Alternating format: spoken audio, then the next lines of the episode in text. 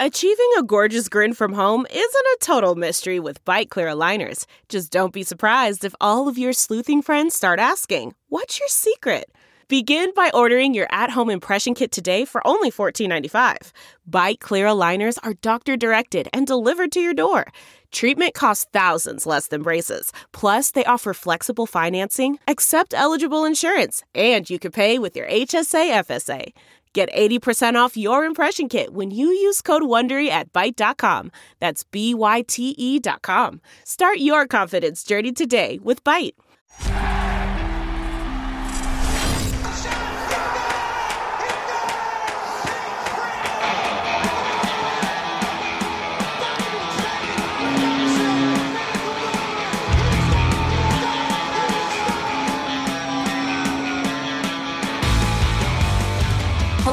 Welcome to the Flyers Talk podcast. I'm Taryn Hatcher in a slightly different role today. Uh, just got on here a few weeks ago every Monday, and then now I just booted Jordan right off. No, I'm just kidding. Uh, Jordan's on vacation. Jordan's on a much deserved vacation. Uh, so I'm filling in with my girl, Brooke Destra, who is the constant we all need in our life on this show and just in general. Brooke, how you feeling today, girl? Aw, shucks. What would I do without you, Taryn Hatcher? I'm good. How are you doing? I'm doing. I will I will forewarn everyone listening to this podcast, as I've warned Brooke and our producer, very talented producer Ben Barry, that I have uh, construction going on on my roof. So there's lots of sounds coming out of this house right now that were supposed to be done about an hour and a half ago, and let me tell you, they are not even close. The spirit of performance is what defines Acura, and now it's electric. Introducing the ZDX, Acura's most powerful SUV yet. Crafted using the same formula that brought them electrified supercars and multiple IMSA championships, the ZDX has track tested performance that packs an energy all its own. Unlock the energy and order yours at Acura.com. All right, Brooke, something fun. I feel like we've talked a lot about like hockey could be happening soon, hockey could be happening soon. But in reality, we don't know that. And it feels a little bit like unreal, even when you say that. That being said, we did actually have some very fun hockey news come out this week with the announcement of the reverse retro jerseys. I know the Flyers got leaked a while ago. It, it got mixed reviews. And by that, I think primarily negative reviews. I honestly, I really dig the Flyers reverse retro jersey. Really? Sweater. Sorry, I know some people get hung up. Yeah, I'm into it. I'm really into it.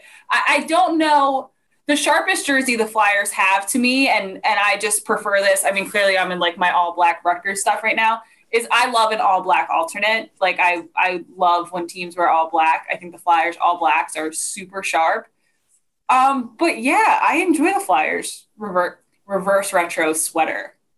I was very I'm still up in the air about it. And we did talk about it a few weeks ago on the podcast, but when they first leaked, I was very indifferent about it because of the sleeves and the way that it was cut off and how basically about um like one third of the sleeve is all just pure white. So when that was released today, I was like, maybe, maybe that was just like in the leak. It wasn't the official like version of the sweater that we're going to see. And then lo and behold, it was. I am very, very happy that it went back to a darker orange. Mm-hmm. That's my favorite color ever is a burnt orange. So that is an that. aggressive favorite color, Brooke. I know. I know. I know that you're like a true blue diehard Flyers fan your whole life, as am I, but not to that point. no, it, it was funny. It was funny because when I was growing up, I would always be like, yeah, orange is, I like orange and yellow. And it's funny because 95% of my wardrobe is all black. So the fact that I'm always like, yeah, I like these happy colors, people just don't really understand. But yeah, they really don't coincide with the Flyers. It just helps because that it just happens to be one of their main colors. So I'm thankful for that. But yeah, I, I like the color separately as well. So I know some people probably won't believe that, but that is the case. But yeah, I like that they went back to a, a, darker orange. It's just those sleeves that kind of look almost unfinished to me, or that it looks like it has an undershirt. and that's like just the white peeking out of it. So other than that, I think they're okay. I I just think it realistically speaking, it, it's hard with certain colors to do a lot with them, like because the colors are so bold on their own. I think the Flyers do a really nice job with the majority of their jerseys. That being said, black and orange will always be like a very bold combination. So it's tough to mix it up sometimes because it, it's just easy for it to get really, really loud, which I think most Flyers fans don't have a problem with. That's kind of like Philadelphia as a city. But um, I, I want to move on though, because again, people people I think will either love them or hate them. I really like them. Again, I know this is not how it ever could be, would have loved to see that jersey if black was the main color and where it's white on the sleeve, it was orange instead. So mm-hmm. it's black with the orange half at the bottom of the sleeve, but it's not it's not a black alternate jersey. That's just not what it's ever going to be. The winners and losers of the reverse retro movement. I'm curious to hear yours. I know we mentioned this at the beginning. I think you and I are, are at a consensus when it comes to our favorite, and I think around the league, it's gotten the the biggest reaction in terms yeah. of reverse retro so, I actually have three that okay. I've been like throwing around as my top favorites. Um, so I'll save the one that we were talking about for you to gas up. Okay. Um, I love Calgary's. I think I don't know they, if I even saw Calgary's. Hold on, I want to look it up oh right God, now. Keep going, keep going. right now. Um, I, have just been seeing them come in throughout the day, and I'm like, oh, look at that. Oh, Anaheim. Yeah. Wow. Okay. So sorry, well, that's that's my least favorite. I'll get into Anaheim's in a minute. Okay. Um yeah, I was a really big fan of Calgary's. I just think that it's an epic jersey. And aside from that, my other one is St. Louis. I know that the Blues have that that iconic, like that bright blue and the red and yellow. So mm-hmm. people either love that one or they hate it. I, I personally love it. I think that it screams classic hockey for me personally. Um, and that's not only just one of my favorite like St. Louis jerseys, it's one of my favorite sweaters ever in the NHL. So I think that they brought a really fun twist to that. So it's St. Louis and Calgary for me. And then the third one, which I'll let you talk about. Okay, before we get to, to our unanimous favorite here, I have to say, I kind of love Anaheim's. I, I, sort of they were at the top of my list. I kind of love Anaheim's. Cause you know what the thing is, is that if you're gonna do one of those jerseys like that, where it's supposed to be fun and a play, you know, on the team and their history, um, I, think you really got to go for it. And that just is like a yoked up Mighty Duck. I, I get this is probably, as terms of this being a, an audio medium that we're on right now, I get that talking about jersey designs is probably mm-hmm. not ideal. But if you're at home and you're listening to this, go look up Anaheim's jersey and tell me it's not like kind of just fun. And I think if they were, I mean, I'm not trying to take shots here. I think if they were a really good hockey team, that jersey would be hilarious. Like it would just be so great that they have just this yoked up cartoon character on the front of their jerseys. But um, by far, by far, my favorite uh, would have to be the Avs, not actually the Avs reverse retro. Um, I think they nailed it. I, I, I get it's, it's the same thing the Canes did, where the Canes honor the Whalers on their jersey. Um, the Avs honored the Nordiques on their jersey. Obviously, the the origin of their team up in Quebec. Um, but I think they just did a it, they just did a great job with it. It's just a beautiful jersey, and you know, I'm sure I I would love to know how people actually in Quebec and Quebec City feel about it. Um, mm-hmm. I, I wonder, but it's just it's a beauty. Like it's a great it's a great sweater. Yeah, I mean, I'm a huge fan of just their color scheme in general. I just think that it's beautiful. And yeah, they really executed. They hit the nail on the head with just about everything that they could have done with this. If I was an Avs fan, I'd be incredibly happy and waiting in line or mm-hmm. waiting, not waiting in line because nobody should go out right now, but waiting online, online, not in line for, for that for those Friday. Sales. Yeah. Yes. So, so that would definitely be. Sorry, I'm going to you off. How about the Rangers jersey? What do you feel about the Rangers jersey? I get it's I get it's, you know, if you go to NHL's Instagram, you can see they did like an original six, but make it retro post and they post the original jerseys of each team and then and I know it's it's New York Rangers history. I just and then it's interesting because the thing that Rangers fans complain about about just doing the the kind of you know the Rangers lettering across the front of it is what mm-hmm. Pittsburgh mm-hmm. did on their retro jerseys, and it's like yes. the Rangers have complained about this for years, mm-hmm. and then Pittsburgh goes and does it. Right. So, and our, our producer Ben Barry just typed in it to our little chat. All the jerseys are better than those horrendous Sixers jerseys. Bit of a kerfuffle this week between the Sixers and the Flyers, to say the uh, least. yes, because the Sixers announced their Boathouse Row alternate jerseys, and there was a lot of reaction to that, and how that's not really representative of Philly. It's a really small portion of Philly. Rowing tends to be a wealthier sport. It just a lot of people felt like it was out of touch with the majority of Philadelphians. And to respond to that, um, Chris Heck, Chris Heck, the 76ers president of business operations, and I just want to read this verbatim. Go for it. Uh, quote, we don't actually use the term Philly because we think it's lazy and undersells the city. And sometimes I think, quote, blue collar does the same thing. We refer to it as New Philadelphia. Blue collar is important for the city, but it's not the only component. New Philadelphia is about the arts, it's about culture, it's about education, it's about diversity. We like that narrative more than the blue collar hockey thing. Flyers responded. They posted, for those of you didn't see it, you can find it on their Twitter. You can find it on my Twitter still. Posted a picture of Travis Sanheim with blood on his visor. Quote, the blue collar hockey thing. So, a few thoughts here. One, New Philadelphia is not a term. No one's ever heard no. it. It's no. just not a thing. I live in like essentially a gentrified area of what would be cons- like considered like the up and coming New Philadelphia, that part of the city. Um, no one here has ever called it Blue Philadelphia, New Philadelphia. I've never heard the term before. And uh, like the thing, the thing that I think missed the mark the most here, and Brooke, I'm sure you feel the same way, is that as Sixers fans, were experiencing pre-COVID, like season ticket season ticket prices were hiking.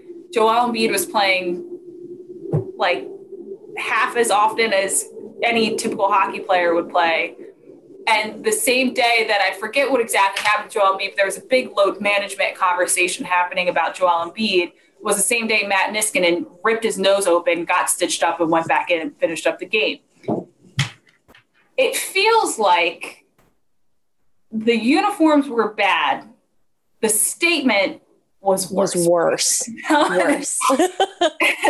Especially as a person who's like, I'm around these guys. I travel with them with the team, everything else. These guys wear Gucci suits. They have Louis Vuitton luggage. They're about as, you know, put together and polished when they need to be as anybody else. And then when it comes to their sport, they're meant to hit guys into the boards and play through bleeding. And it's not like they're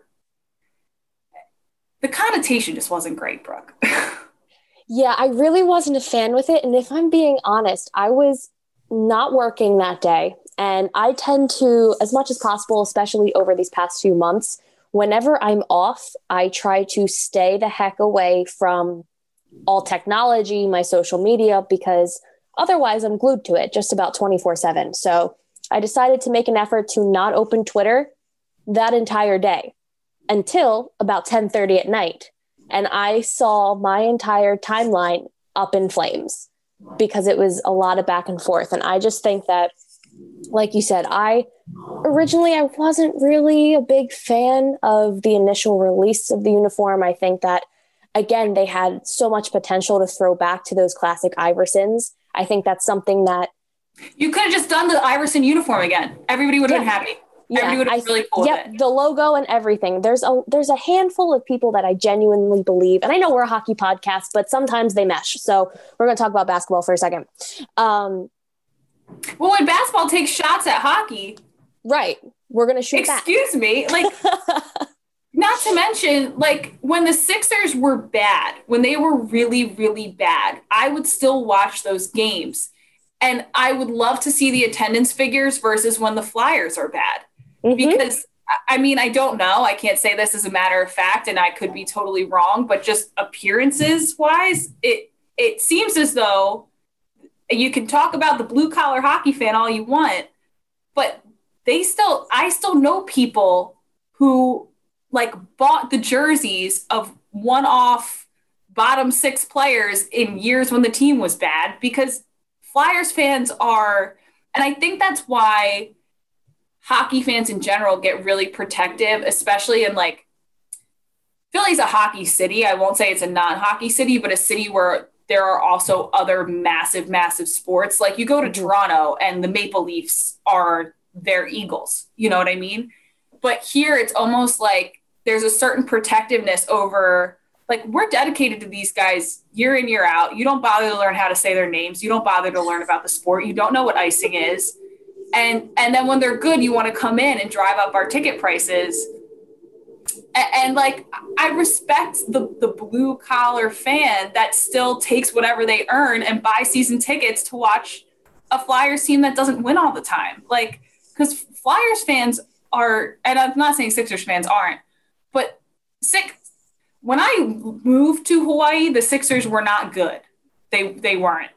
And you couldn't pay some of my friends to go to a Sixers game. When I came back from Hawaii, all of a sudden everybody's a Sixers fan. Everybody owns merch. This is a Philadelphia hat that I bought at a Sixers game. Like I work in the sport and I get the tickets for free. Um, and it's sort of like no no no no no no like a Flyers fan's a Flyers fan is a Flyers fan. Like they're they're kind of always there. So to throw shots at that particular fan base was like so off the mark. Yeah, it was interesting. It's almost like people view the Flyers like the diehard fans view the Flyers as almost like a younger brother kind of mentality where it's like we can pick on them. But the minute somebody else does, absolutely not. It's it's yeah. you know, it's uh, fight or flight and they're going to drop the gloves and, and fight. You yeah, know, it's, it's fight or fight. It is fight or fight. exactly. So, yeah, I just think, I don't know, I think things could have been executed much differently, much differently. But mm, I don't know. What a world, Taryn. What a world. It's, it's like when someone someone's like calling you out for messing up and you're like, yeah, but like look at John. John messed up so much worse than me. And blah, blah, blah, or like, look at John. Like he's not even, and you're just sitting there like, you just look worse. What, Su- yeah. what Susie says about Sally says more about Susie, Brooke. That's what I was always taught. Mm-hmm. I still talk smack, but I know I'm not supposed to. There's a time uh, and a uh, place. Yeah. Yeah. Like on this podcast about the Sixers jerseys, they're still ugly and New Philadelphia isn't a thing. No, like I give it I mean, this is definitely something that's going to be talked about for forever now because of how it played out. But never, I think, in our lifetimes, Taryn, that we are going to ever hear New Philadelphia and that actually be a thing. Here's, it's not. It's Philly. Here's the biggest difference. I will say. Here's a great example of a massive, like, not team related kind of on the fringe of the team issues. When Gritty came out, the first game that Gritty came out in a preseason game, he was booed entirely. Yes. Flyers fans did not like him. Then everybody else started hating Gritty. And then all of a sudden, a big group of Flyers fans was like, oh, no, no, we're allowed to hate him, but you can't say anything. And I get there is still a large group of Flyers fans that don't like him. But there was a, the, the way Gritty gained favor initially was from other people outside of Philadelphia poo pooing on the Gritster. Right. And Flyers fans were like, no, like it's not your thing. You don't get to insult it. And then he ended up on Good Morning America like three days later. Good Morning America. He was on Fallon. Yeah. All over the place. When everybody started making fun of the Boathouse Row jersey, Sixers fans were like, yeah, it's ugly. And that's the difference with Flyers fans. They are our adult sons that we have watched and raised, even though most of us don't know them. And uh, and you don't get to be i get to yell at my kids. You don't get to yell at my kids. I'm not exactly. calling these guys my kids because now it's weird because i know them. But that's, I feel like that, that's, a big, that's a big thing that you see like especially on flyers twitter. Like basically everybody refers to them as their large adult sons. Yeah. Like that's not that's not anything crazy or out of the ordinary it's because you're protective of them Flyers Talk is presented by Wells Fargo. When our communities need us, Wells Fargo is here to help. Sean Couturier and Kevin Hayes both ended up on the list of uh, top centers in the league. However, and, it, and, it, was fan voted, right, Brooke? It was completely yeah. This one was fan voted. However, somehow they both landed in the top ten as well, which is very exciting. Super stoked about it. But Sean Couturier, your Selke Trophy winner, came in at number ten, right? And nine, nine. Yeah. And Kevin Hayes came in two spots above him. and I'm just like, who? I, I mean, first of all, I, I think it's so funny to see how the lists vary from fan vote and then a media kind of vote. So this list was announced last night on the NHL network. And of course, there's been a lot of back and forth over the past two seasons, I'd say, about Sean Couturier doesn't get respect outside of Philadelphia. If you don't see him play on a nightly basis, you don't know the kind of player and impact that he has on the Flyers. That has clearly changed because not only did he make this, but Kevin Hayes. And Kevin Hayes magically appeared on this list because he was not on this last year. He probably wasn't even thought about in regard to a top 20 center. And now he's behind some of the best names in the league. Which also, is... Sean Couturier came in at 18th on their list, and I've talked to Kevin Hayes about this as well. And he never claims to have been a Bruins fan. His cousin was in the league when he was little. He said he always supported his cousin growing up, and that was who he rooted for. So it's not like he has super strong Boston ties hockey wise, at least according to him. Um, but it is so strange that a guy, a Boston kid, played at BC, then played in New York, came here, did not do well right out of the gates, was not super loved by the fans right out of the gates, is now like mayor of the city when it comes to athletes in this city. I mean, I'm trying to think of a more well liked athlete currently. I mean, I was trying to think of a player that came in and immediately had a huge impact. And the only other thing that I could really think of was, again, jumping back to Sixers when Mike Scott kind of yeah. exploded. I mean, and kind of took over. Yeah. But I mean, like in the sense of like came out of nowhere, I guess like people had huge expectations for Embiid once they drafted him and he came and he was ready to go. But a lot of people were crapping on Kevin Hayes the entire offseason since they got him. They wanted him to fail. They didn't like his contract. And I mean, you can pull up my receipts on my Twitter. I have been so excited for Kevin Hayes. So as soon as he started bringing his A game, I was like, oop, all those haters are going into hiding now. Do I think that it's top six worthy? It's interesting because it, it's a testament to Hayes more than it's a knock to Couturier because people genuinely enjoy the player and the person that Kevin Hayes is, and the same thing with Couturier. But I just think that maybe it was a curveball, and it's it's a type of Hayes is a kind of character that we haven't really had in Philly for a mm. while. But for the entire league as a whole, to want Hayes and to acknowledge him for being that great I just think that that's awesome. It's it's more credit to Philly, which they're always lacking in credit in national media. So yeah. I love it. which is bizarre too because we're we are a big media market and and hockey is big in Philly so that that has always been an interesting um like disconnect to me as well but the thing I mean listen Hayes did finish only behind Konecny right in terms of points on I know within the regular season he did for sure but they were their only two guys who really broke I think into the top 30 in the league in the regular season in in points. It could be even more than that. It could be top 50. Uh, I'd have to look back at my notes that I prepped during the pause before we came back. But th- they were the only guys who really, because the Flyers were such a production by committee team this year. So mm-hmm. it, it's not like anybody was having 100 point seasons. And, you know, we saw Travis Konecny break out, but Kevin Hayes, it makes sense in terms of his production. And I think part of the reason that people I think that Kevin Hayes gets that credit on a national level where maybe Sean Couturier doesn't. Is Hayes had a lot of big goals when the Flyers were hitting their stride, when they had a lot of nationally televised games, when they were playing some of the top teams in the league. It felt like Kevin Hayes got into a groove and showed up and he would score shorthanded goals. And, you know, he's got such um, body control, and, and he to almost to a fault at the beginning of the season, he could control the puck and keep people off of him and off of the puck while he let a play develop around him, and then he would kind of dish it off. Um, we saw him in that game six, I believe, against the Islanders. The overtime goal that Provorov scored was because Kevin Hayes held onto the puck, went behind the net, saw Pro- Provorov streaking in down mm-hmm. the center, and Kevin Hayes had drawn so many guys to him that it gave time for space to open up for Provorov to score.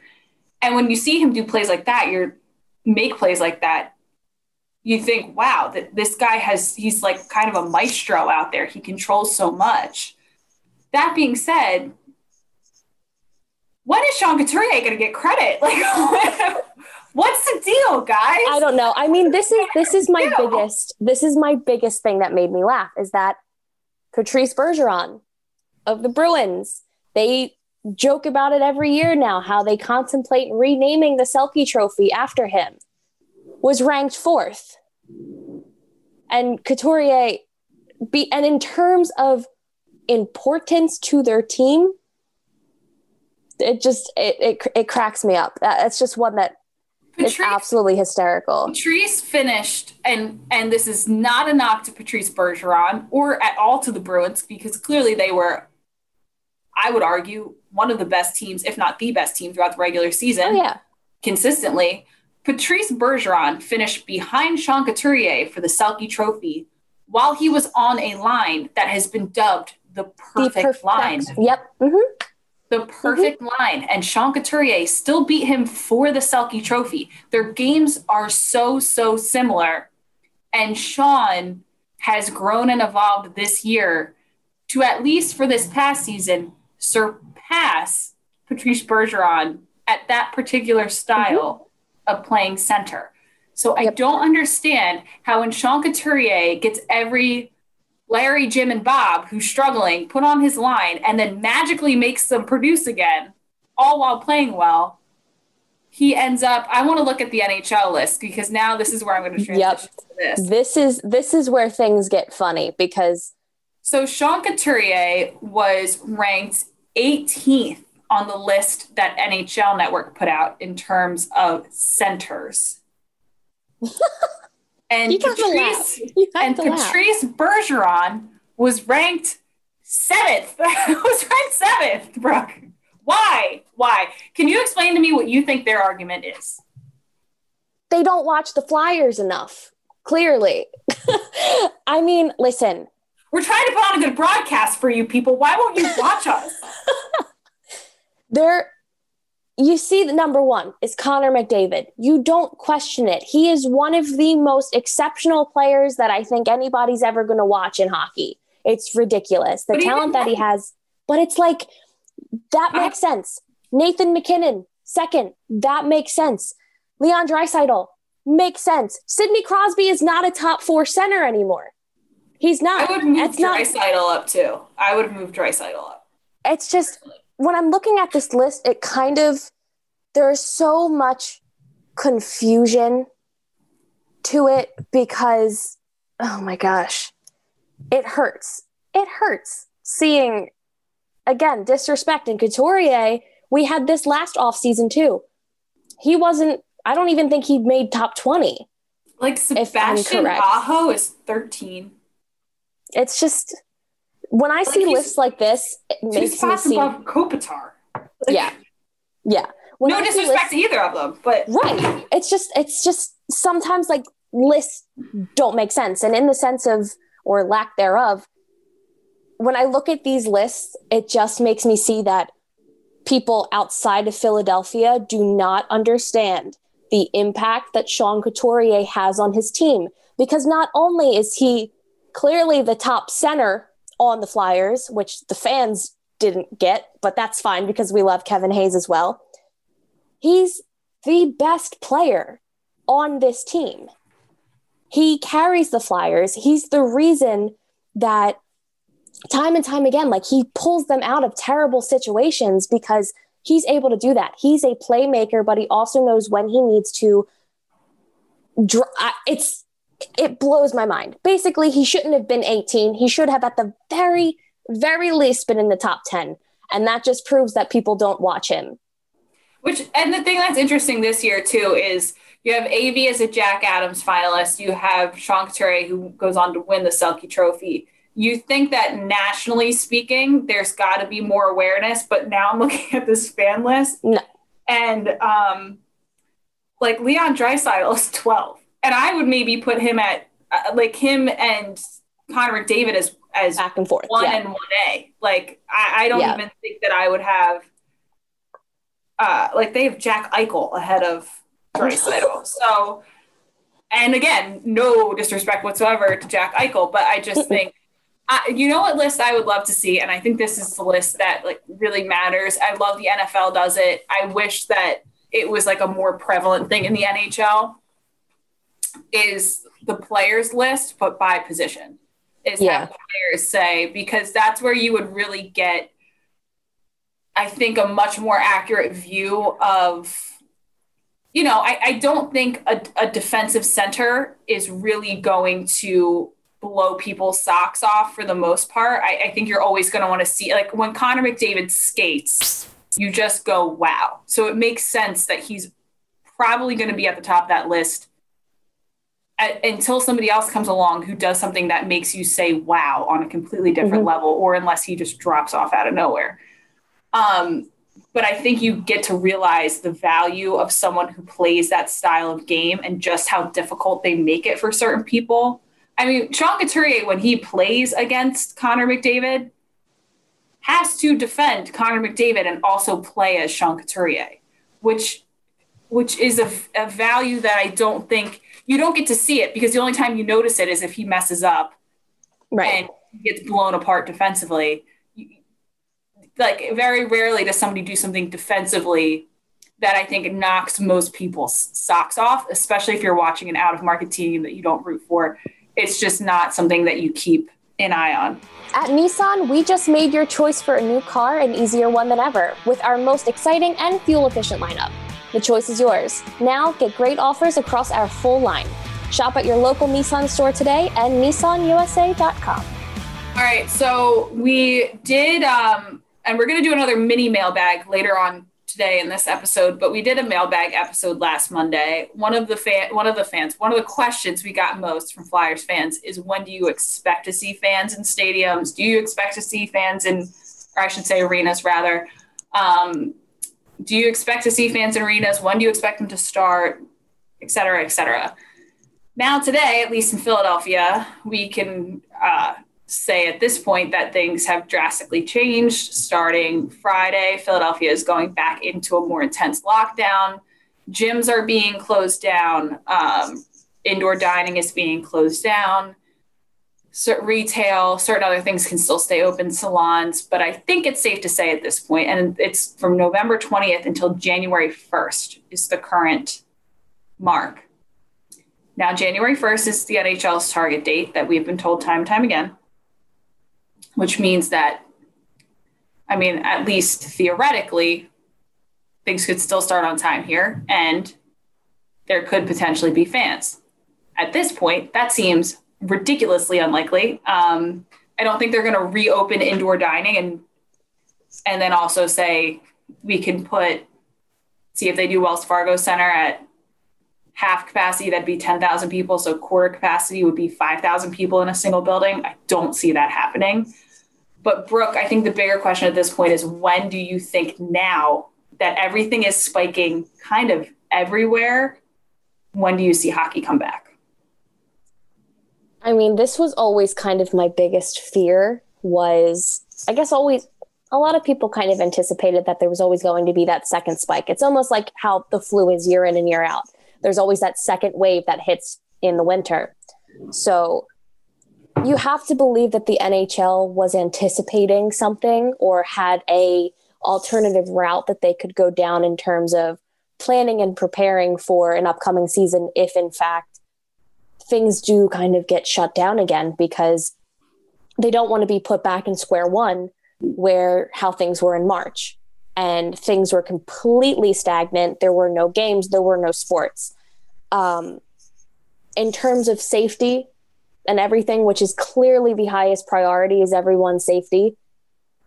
I don't see fans. I mean, genuinely, I don't see there being crowds for anything for at least at least a year, which scares me. I mean, even they just announced earlier today Lincoln Financial Field, they're not having fans anymore for the rest of the season and they're outdoors. So I can't even imagine how indoor venues and arenas and stadiums are going to kind of handle this moving forward. I personally liked the bubble format. I know that we've talked about how a lot of people thought that things ran a little long and the, to even consider having a full season in a bubble just does it doesn't work. It's not going to make sense. You're going to have players that are unmotivated because they're missing their families, they're too detached and I've touched on this before. I'll hit it again. Yes, they're athletes, they're people, they have a job to do. They're still people, they're humans dealing with a global pandemic as well. So you can't expect so much from these guys when you don't really know what's going to happen every single day. So I, oh my gosh. I mean, I even thought January 1st was an unrealistic start time because of the holidays. And I think we talked about that last week. Yeah. But yeah, it's just, uh, I don't know. I don't know. It's, it's definitely concerning. And I don't mind. Here's the thing like, I don't mind waiting another couple weeks if it's three weeks, six weeks, eight weeks from their initial start date if they have a plan in motion that the players are happy with, that everyone's going to be safe, that's more than okay. Because if you're going to do it, you're doing it right. And I think that that's something that the league knows. But I don't know. What are your thoughts on it? Because I know that people probably have a lot of different yeah. views with this whole. Well, the thing that's interesting as well is that, and this is something to keep in mind, is that the Flyers practice facility is in Voorhees, New Jersey. And New Jersey and Philadelphia and Pennsylvania have been at different places at different times throughout all of this COVID stuff because Philadelphia County is so much more densely populated than certain other counties in Pennsylvania. We've had certain really restrictive measures that other places in Pennsylvania haven't. That's why Ivan Provorov was able to skate where he was staying while he was in quarantine and you couldn't find an ice rink here where you could skate. It was because he went to a much less populated um, part of the state. And new jersey has undergone really strict lockdowns because they got hit so hard at the beginning of covid especially with the new york spillover. Um, that statewide they kind of really tried to shut things down in order to anybody who kind of migrated back down south further in the state who maybe lived up in hoboken or closer to new york to prevent them from spreading it down in South Jersey. I, I know this from people personally who are involved in decision making and from people who work in hospitals. I'm not just telling you this out of nowhere. So, what happens in New Jersey will greatly affect, I think, when the Flyers can even hold a camp, which is part of it. Um, they can't go into a season having not practiced or prepared at all. Um, and so, even if things are really restrictive in Philly, if they are somewhat less restrictive over in South Jersey, There's hope they could get a camp in at a certain time. Um, you know, the restrictions that I had heard that were announced for today were for Philadelphia, for the city of Philadelphia. I'm sure New Jersey will undergo lots of changes the next month or so because that's just the world right now. But Brooke, we said this to begin with, and to me, I don't think it impacted a lot because I never really thought January 1st would be agreed to. I, don't know why I don't think that. I just don't think anybody would really want to do a training camp through the holidays and then start a season on on New Year's Day. I just um but given that January 1st is the reevaluation date for this particular area and there was a meeting of the governors of I believe New York, New Jersey, PA, and I want to say like Connecticut was in there. I have to look at again, but there was a meeting between a bunch of governors, which means that there would be multiple teams affected in this from the Rangers to the Islanders to the Devils to the Flyers to the Penguins. Like you have a lot of teams that could potentially be affected by regulations in these areas. And the league said, first and foremost, they're going to follow whatever regulations the states, counties, cities have in place and then they may actually add to those regulations league wide. So I, I, have a feeling things are going to be pushed back, but I always thought a mid January, late January start date was probably more realistic just because of the mm-hmm. holidays. Um, so in my mind, it's like, I, I just hope that these changes don't affect the evaluation period of when should we really start camp? When do players want to come back? What does that look like? but we'll see. Um, these are some of the questions we didn't get to last week. I didn't want to let them fall by the wayside here. Brooke, they want to know Luke Hoke.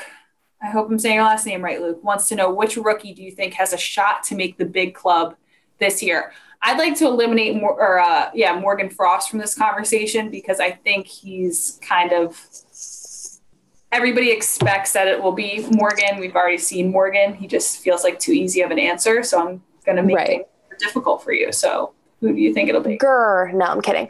Um, I think, and I think you're you're pretty high on this this player as well in terms of I think he kind of falls by the wayside, and he's very underrated. And yes, he's seen time with the Flyers last season, but I think he has. What you're gonna say? Can we say it on three? Oh damn! I'm sorry. I'm sorry. Telling you. Ready? One, two, three. Carson Twarynski. Yeah yeah, I think in terms of his development last season during camp, he blew everyone away. I remember day in and day out during that training camp, we were all talking media like where where was this Carson at the end of last year, you know? And blew everybody away. He rightfully got to travel with the team and with that whole story is just so like that's what makes me love sports so much is that are those kind of stories and it's the same thing like when we were there with carter hart's first game two years ago and I, that was funny because i was you know still interning so i was running around oh, with yeah, you, you were my so we i know so we got to do that whole interview with his mom and that whole story, which was just yeah, I cried you have, too. yeah, you just you have those moments in sports, especially hockey, because of the kind of environment that this team has kind of created over the past few seasons, and you just you can't help but just feel so happy and excited for them. And again, pulling on that whole large adult son running joke, it's like you feel like a proud parent when you see these prospects finally get the call, get the green light, are told that this is finally happening, that something that they've looked forward to since they were kids, since they started skating, to have that first call for the NHL. So Carson Twarynski is a very sneaky physical player. And that is something that I think the Flyers could really benefit from in the bottom six. They're going to have a little bit to replace in terms of not having Tyler Pitlick next year. And I just think that when Twarynski is on his game, he's very impressive. And again, he does it very sneakily, which is something that could benefit the Flyers. Now, in terms of how he performed once he was sent down to Lehigh Valley, is the only part that brings some sense of concern for me because that's obviously a knock on confidence. And I know that that's so much of professional sports and everything is so mental. So going from that kind of high to being sent down a few weeks later, obviously that's going to have some effect on you.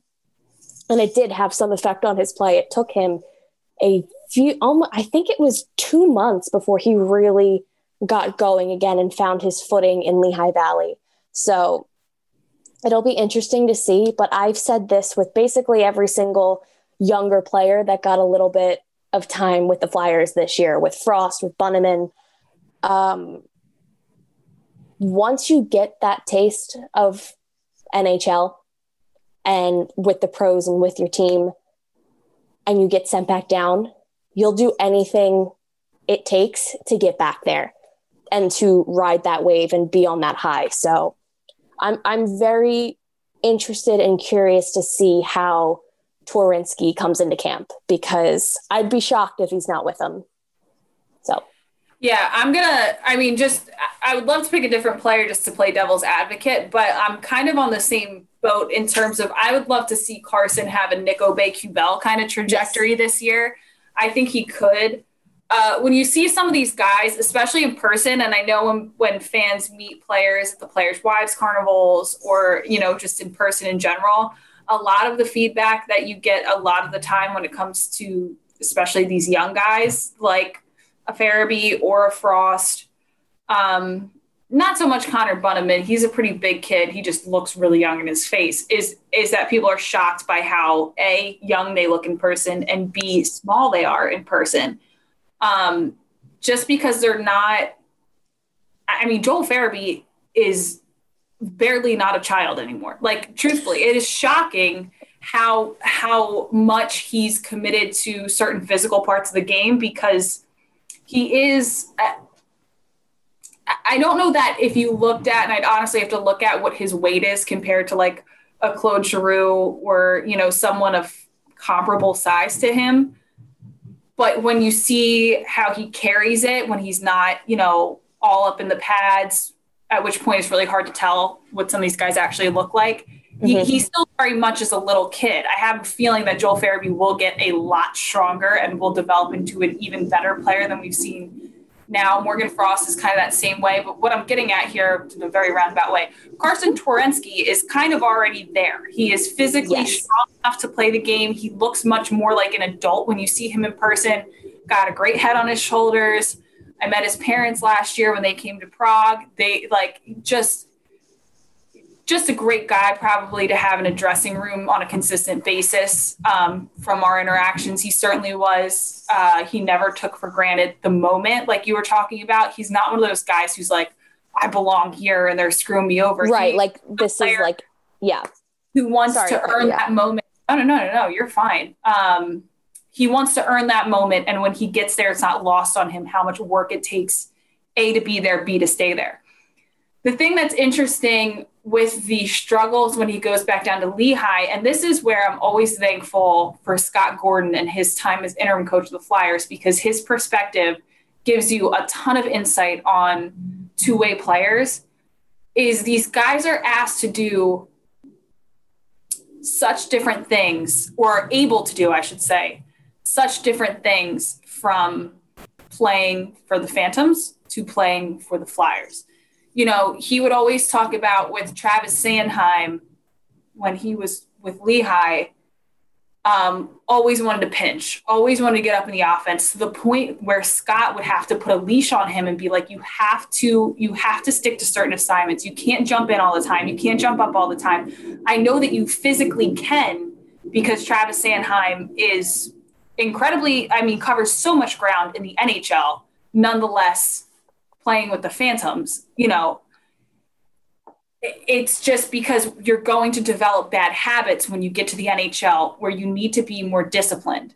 And when he got up to being with the Flyers regularly, that's when they said, leash is off.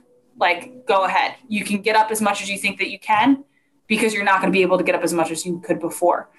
And Scott Gordon teaching him that was huge for Travis. That's the thing that's I find interesting when you get somebody like a Carson who was a bottom six player when he was up with the Flyers is that you're basically taught just play your role well, just play your part well. And then you go back down, and all of a sudden it's like playing my part is a completely different thing. It means something completely different. But I think because Carson has an understanding of what that role is when he is up, um, a he'll be hungry for it and b he'll know how to handle it. Uh, he also got thrown up with the flyers at a really taxing time for all the guys from the prague to the west coast. I know we talk about this all the time but that was such a people phys- don't understand how draining. I remember you had we had one of your Taryn's travels videos up from when you guys i think it was once you got to western canada and you were doing a breakdown of how much you guys have traveled. I was tired watching you break down how much you and the team went. Like, I'm not doing anything hard. Like I don't pretend like my job is hard. My job is fun. I try to to take my work seriously, but not myself too seriously. But I'm just telling you from a from a physical standpoint. I forget how ahead Prague was. I want to say it was like six hours of New Jersey, maybe. I don't remember. But it was like, let's say it was six hours ahead. And then you get back to Jersey, you play one game against the Devils, and you go out to Vancouver, where we were there for what felt like 17 million days because we stayed in Vancouver for so long. And it's like four hours behind. And you're like, my whole body clock is 12 hours off mm-hmm. at this point. I've just adjusted to Prague, and now I'm 12 hours off or 10 hours off. It was brutal. There are some things that are too good to keep a secret like how your Amex Platinum card helps you have the perfect trip. I'd like to check into the Centurion Lounge. Or how it seems like you always get those hard to snag tables. Ooh, yum. And how you get the most out of select can't miss events. With access to the Centurion Lounge, Resy Priority Notified, and Amex card member benefits at select events, you'll have to share. That's the powerful backing of American Express. Terms apply. Learn more at americanexpress.com slash with Amex. Because you mentioned Tyler Pitlick, we were asked who will replace Tyler Pitlick. Love that kid. Not sure we have anyone like him on the roster. Miss that grit and tenacity. I've been saying, and I know that Alain Vigneault has said, Tyler Pitlick's parts of his game are so underrated, and he never wanted them to go undervalued.